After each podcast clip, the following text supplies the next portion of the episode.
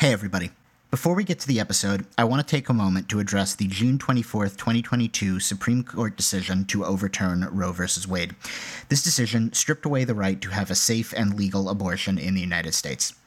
Everyone should have the freedom to decide what's best for themselves and their families, including when it comes to ending a pregnancy. This decision has dire consequences for individual health and safety and could have harsh repercussions for other landmark decisions. Restricting access to comprehensive reproductive care, including abortion, threatens the health and independence of all Americans. And if you came here just for a fantasy show and think this is irrelevant, I want to say that roughly half of us on this show have uteruses, and just about all of us inhabit bodies. And if we don't have the ability to make autonomous decisions about those bodies, then aside from that being a really grave violation of human rights, that makes projects like this one functionally impossible. You can learn more about all of this by visiting podvoices.help. If you're able to support others, please consider donating to abortion funds. I'm going to throw a few links in the show notes. We encourage you to speak up, take care, and spread the word. Okay, with that being said, there's no ads today. I did want to take a second to thank everyone who helps us make the show with their donations at patreon.com/onceandfuturenerd. In particular, I'd like to shout out John A.P., Cecilia, Cameron S., Kate M., Orlando, and J.L. Now on to A Change of Scenery Part 2. We'll be back with A Change of Scenery Part 3 on August 28th, and I'll talk to you then.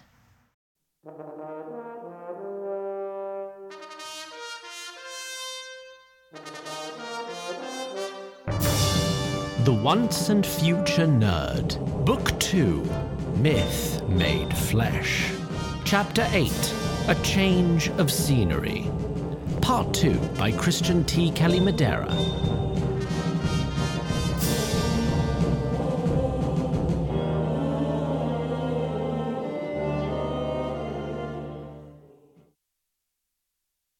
Traft, Maguire, and Arden, you'll recall, were in a bit of a tight spot. Deep below the Black Mountains, they had awakened something. It was certainly extremely large. Arden, you need to stay very, very calm. And given the scaled talon it had begun to reveal, and the enormous hoard of treasure amongst which it had until very recently slumbered, Maguire had a very reasonable suspicion as to what it was. I believe we are in the presence of a dragon. Arden the Annihilator nodded his approval, steeled his resolve, and drew his dagger. No, Arden, just walk away. Very carefully. But Arden was already stalking his way up the wrist that was revealing itself from beneath a pile of silver trinkets. Arden! In the blink of an eye, another talon slammed into the wrist, the way a man might swat a fly but scaled up to a monstrous size. A lesser warrior than Arden would never have dodged the strike, let alone retain his footing. Unfortunately, he did not notice the back swipe of the tail. This blow sent him airborne to crash into a marble column some 30 yards away. The blow would have killed a normal man. Arden was merely knocked out cold. Oh, to silver in with this! At the sight of this, Traft and his soldiers beat a hasty retreat from the cavern. Maguire, however, stayed put.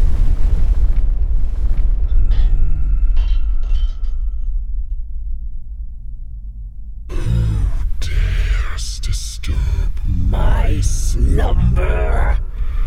I shall burn the flesh from your bones and suckle upon your marrow. Great and venerable dragon, the disturbance was an accident, and I humbly beg your forgiveness. Also for the rude behavior of the others with me. Be gone from here at once. What will you accept in exchange for safe passage?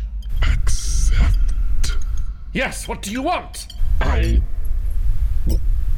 want to burn the flesh from your bones and suckle upon your marrow. We seek something here. There must be something you would accept in return. Do not trifle with me, witherling. The dragon opened their mouth and flared the plumage around their neck. And inside their gaping maw, literal sparks began to fly. I've known dragons in my time, O Venerable One. They have always been supremely rational creatures. The sparks died down and the plumage receded. I'm certain there's some bargain we can strike. You've known more of my kind. Aye. I've known one, at least. You will tell me about them. I must insist. Not so far away as the raven flies, but quite far away as the mole burrows. Yo! We gotta get out of this wind for a bit, or someone's gonna get frostbite! Our hero's quest to reach the western part of the continent had proven quite unpleasant.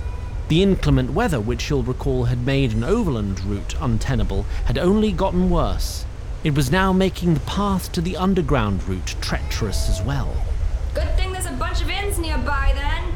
There's an old hermit over that ridge, got a cabin. He let us warm up for a few. Jethro, you old coot, you in there? You may recall this particular cabin, but if you do, then your memories of it will not be especially warm. You gotta come in. Sorry about this.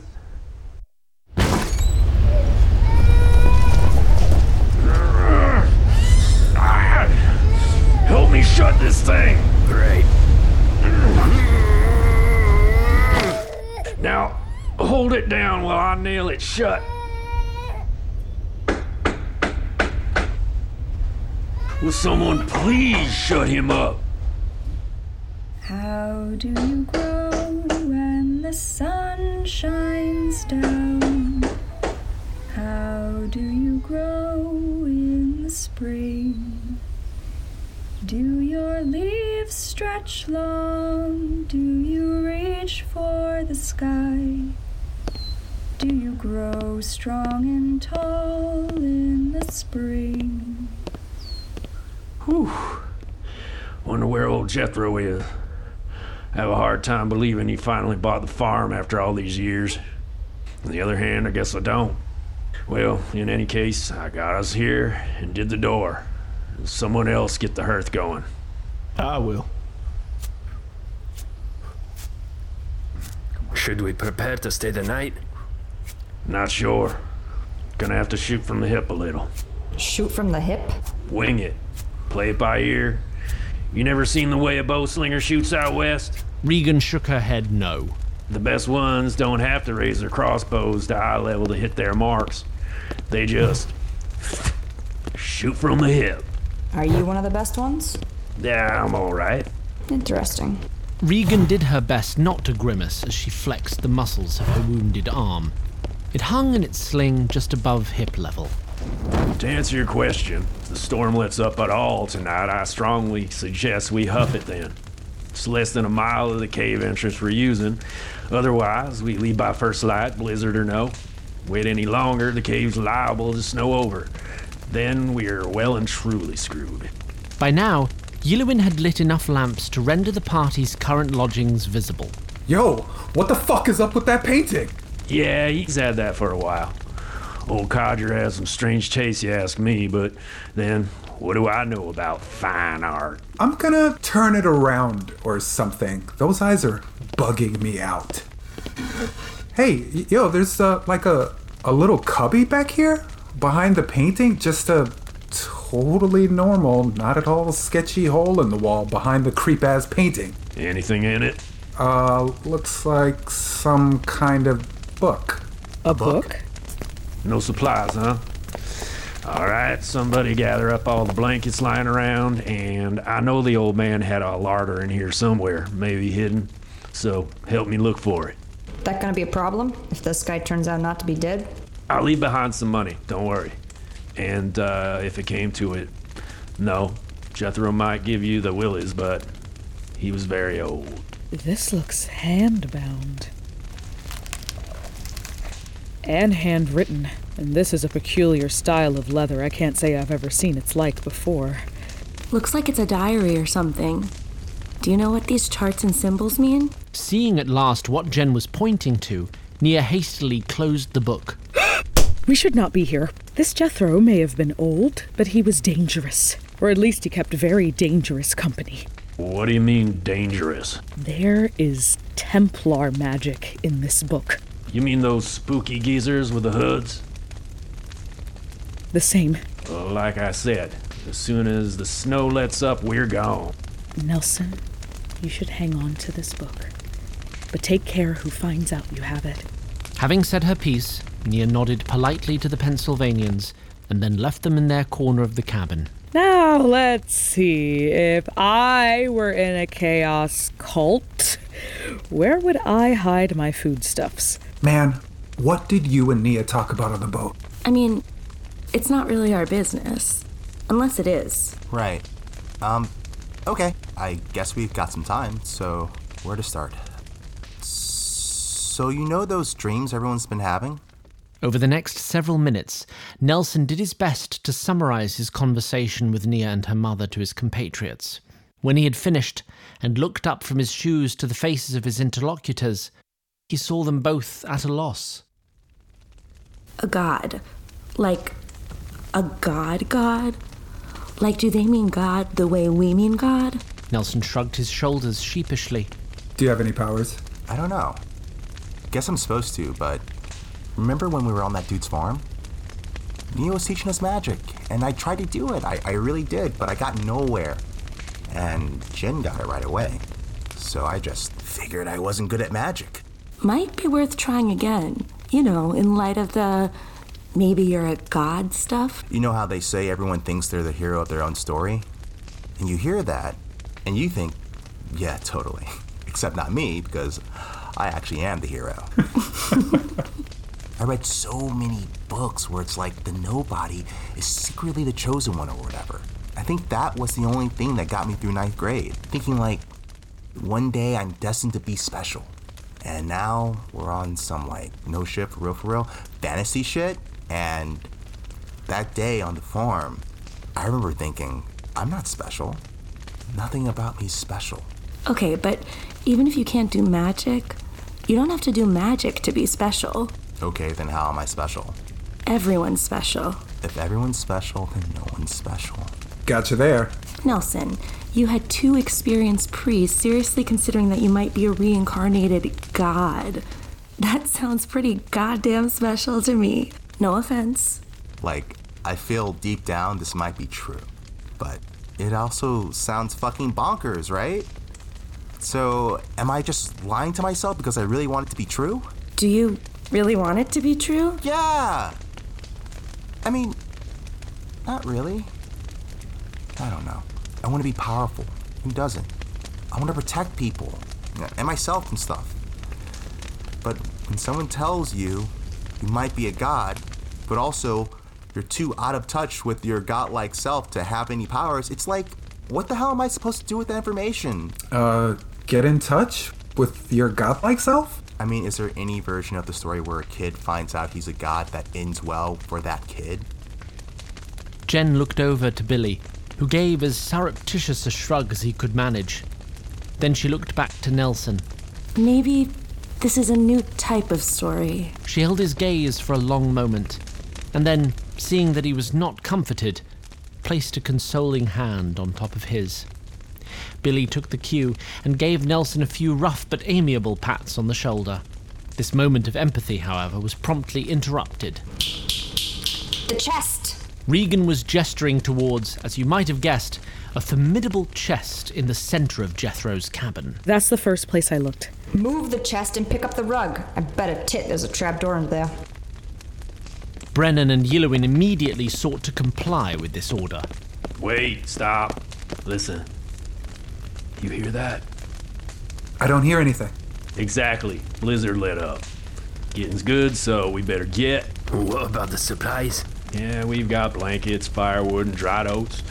The rest we can scavenge, but if that pass snows over, we're here till spring. And so, quickly gathering their accoutrements and steeling themselves anew for the cold outside, our party departed Jethro's cabin, leaving behind the oil painting in the corner and the door to the cellar. There's the entrance, right where I left her. Everyone ready? Once we go in, it's a 3-day hike to the other side. Maybe 2 if we really haul ass. Looking to his charges and seeing no objections. Giddy up. Billy, listen to me carefully, okay? Don't touch anything, no matter how cool it looks. Where did you meet one of my kin? Tell me. Oh, it was a long time ago. I was born around 3,000 years ago, if my math serves. River folk do not live that long. Not even the wood folk live that long. Would you deceive me? It sounds unlikely, but I swear it on the matron. My body was preserved long past when I should have been dead, and then reanimated by loathsome magics. I see. This one of my tribe that you knew. Tell me about them. What did they call themselves? What business did you have with them? I'm afraid I can't remember what he was called. Or... she. Forgive my stupidity, most ancient one. I don't think I knew. This distinction is not meaningful to my kind. Continue your story. It's not. No. If I may, O Venerable. Do not make yourself tiresome to me, Riverling. Continue as I said.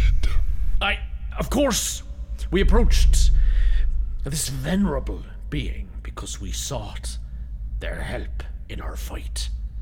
The elves are not scared of much, but you may know that your kind terrifies them. A justified fear. The tree folk were considered a delicacy in many quarters. We begged their aid, explained our plight, the justice of our position. I felt like they listened, really took what we said to heart. That was how I learned how your kind are so rational. But they said they would need time to think. And before they decided, we were captured. Do you resent them this pause for contemplation? I would not dare! If you believe me rational, then you must believe lies anger me more than any truth. Then yes, I did. But before long, it was the least of my woes. There is a parable my kind tell. There once was one of us who was very wise. The wisest, some would say. They made no decision which did not have unassailable logic behind it. One day they were sat atop a mountain. They spied 2 goats, each opposite sides of the mountain's base. They were an equal distance between each other. Neither goat looked more plump or more healthy than the other. There was no logical reason to choose one goat over the other. And that is how the wisest among us starved to death. I'll admit, I knew your kind were wise, but not that they were funny.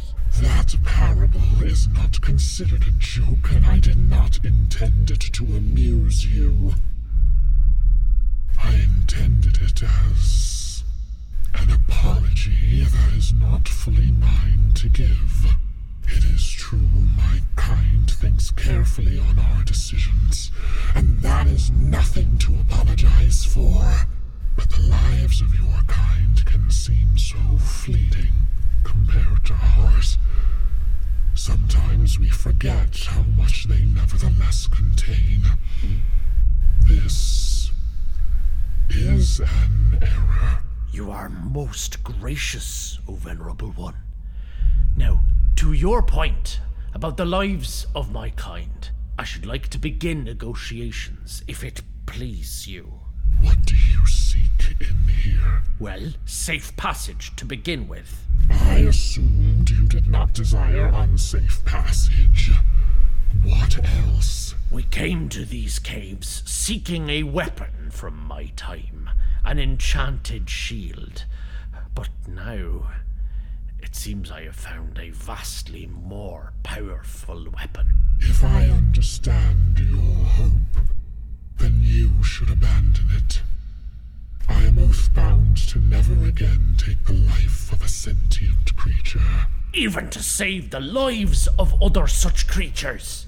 It is not my place to decide which lives are more worthy. And it is not your place to question my oaths. Of course. Forgive my presumption.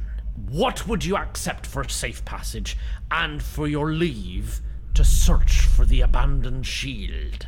I shall grant you both things if you can defeat me in a game of riddles. Riddles? Long has it been since my wits were challenged. I relish the opportunity. And if I lose, I suppose you'll find a way to square all that flesh-burning and marrow-suckling with your oath somehow. Flesh-burning? Yes, 'twas an empty threat, I confess. But you shall not leave this chamber until you have bested me. And since there is little in here for you to eat or drink, I suggest you give it your all. I understand. May I first rouse the one you swatted away before? It bodes ill to sleep like that after an injury. Very well. Arden! Arden, can you hear me? Best to wake up now. There's a good lad. Now, I want you to listen to me and stay very calm. Vanquish the dragon! Ah! The dragon took one look at the large, armed man dashing towards them and flicked him away with a single digit of their talon, whereupon he crashed into a pile of treasure and fell still once again. Arden, there's a parley happening. Parley boring! Yes, I know, so terribly boring. Why don't you go and find the general and his friends? Wait with them until I send for you. I shall bide my time. Please do that. Pray forgive the manners on that one. The matron works through many instruments. Some are not as sharp as others. So then, riddles. Aye, as agreed. Who begins? You are the guest. What walks on four legs in the morning, two legs in the afternoon? A man. I didn't even finish the... It walks on three legs in the evening. It's a metaphor for the life cycle of your kind. How did you... Everyone knows that riddle. That's the one riddle that everyone knows. Blast it. Feels like only yesterday I heard that for the first time. Nearly blew my skull open. I suppose it's been propagated widely in 30 centuries since. Then, Riverly, it is my turn.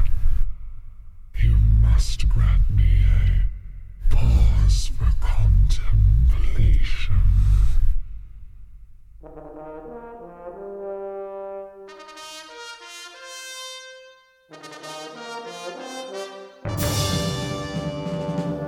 The Once and Future Nerd is directed by Christian T. Kelley-Madera. It is created and executive produced by Zach Glass and Christian T. Kelley-Madera, and co-executive produced by Jess Kelly Madeira. The associate producer is Alec Story. It is performed by Rhiannon Angel, Garrett Armyn, Dan Dobransky, Anya Gibian, Ian Harkins, Shannon Harris, Aaron Lanham, Paul Notice, Anna O'Daniel, April Ortiz, Frank Queris, Julie Reed, Regina Renee Russell, Gregory M. Schulz. Editing by Tristan Stone. Foley, sound design and post-production mixing by Edward Bush. Tom Lee is our musical director and lead composer, with additional scoring by Chris Montalbo. For more, visit onceandfuturenerd.com or find us on Facebook, Twitter, Tumblr or Reddit.